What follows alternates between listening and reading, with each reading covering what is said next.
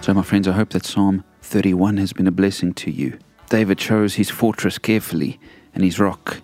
He chose to avoid the traps that the enemy set for him. He chose to submit to God, commit to Him entirely. He chose to trust in Him. And today I want to go back to verse 7 and remind us that David chose to rejoice.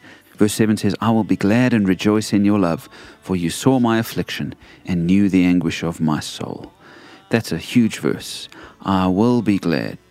And remember, the rest of the psalm he spent talking about how difficult things were.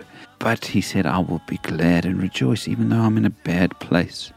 And why? He says, Because God has seen my affliction and known my anguish.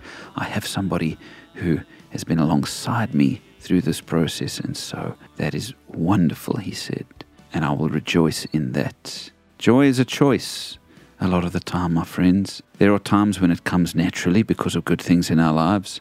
But when bad things come, it's a choice to say, I will be glad and rejoice.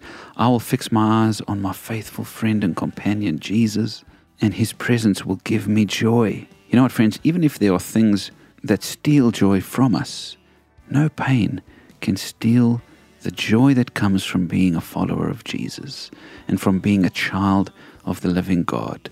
Even if we are crying because of the difficulties in life, when we remember that there is a God who loves us, saves us, cares for us, our hearts soar.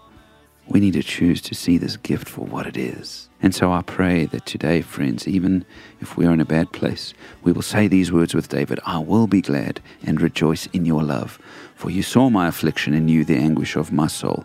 What a joy to have a friend who is with us through it all.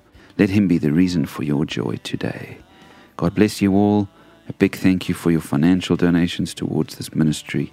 And may you have a blessed weekend choosing God's ways in everything. Take care.